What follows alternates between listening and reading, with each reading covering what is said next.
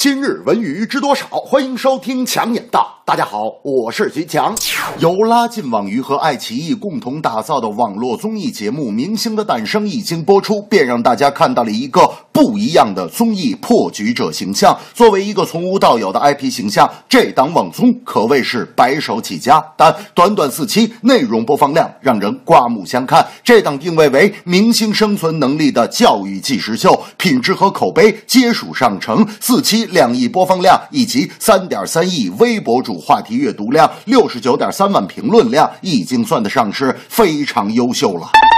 针对目前中国养成类综艺节目面临的困境和问题，早有业内人士提出，偶像文化的土壤不够成熟，渠道少，学员弱，粉丝没有参与感，需依赖后续的资源和大量曝光。而且在快节奏的社会生活下，大多养成产业链的入局者都因为急于求成，纷纷揠苗助长，没有太多耐心和经验，强调速度，牺牲了质量。在这个摸索期和混战期，网综明星的大。诞生采取了一系列解决之道，颇见效果。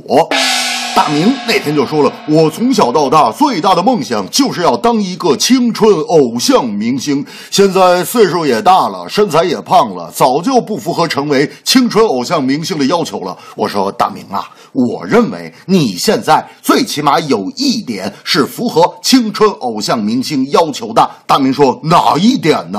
我说：“单身。”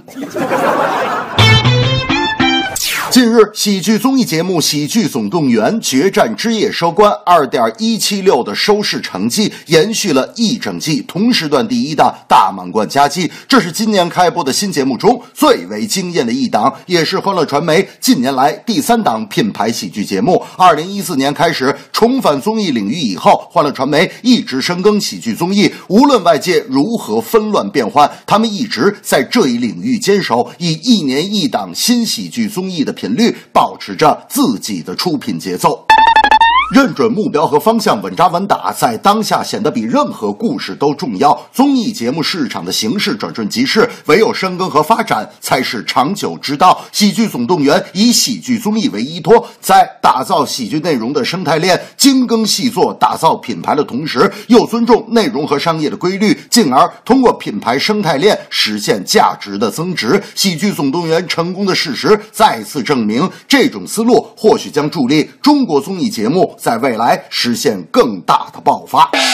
大明的存在就是个喜剧。那天他说：“强子，我刚换了一辆新车，要不要一起兜兜风？”我说：“大明啊，你人生第一辆车是啥时候买的呀？”大明说：“大学的时候我就买了第一辆车。”我说：“嚯，上大学你就买汽车了？甭问，肯定是一辆特别拉风的小轿车。”大明说：“不是一辆二手面包车。”我说：“为啥要买面包车呢？”大明说：“你不懂，在大学校园里开着面包车，带着全宿舍的同学一起。”上课那才叫拉风呢！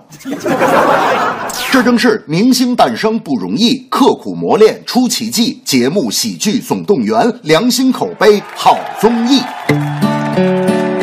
实现心中那个梦，请看喜剧的诞生。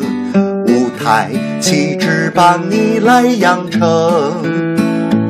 优秀作品好表演，还是喜剧总动员。节目模式值得来借鉴。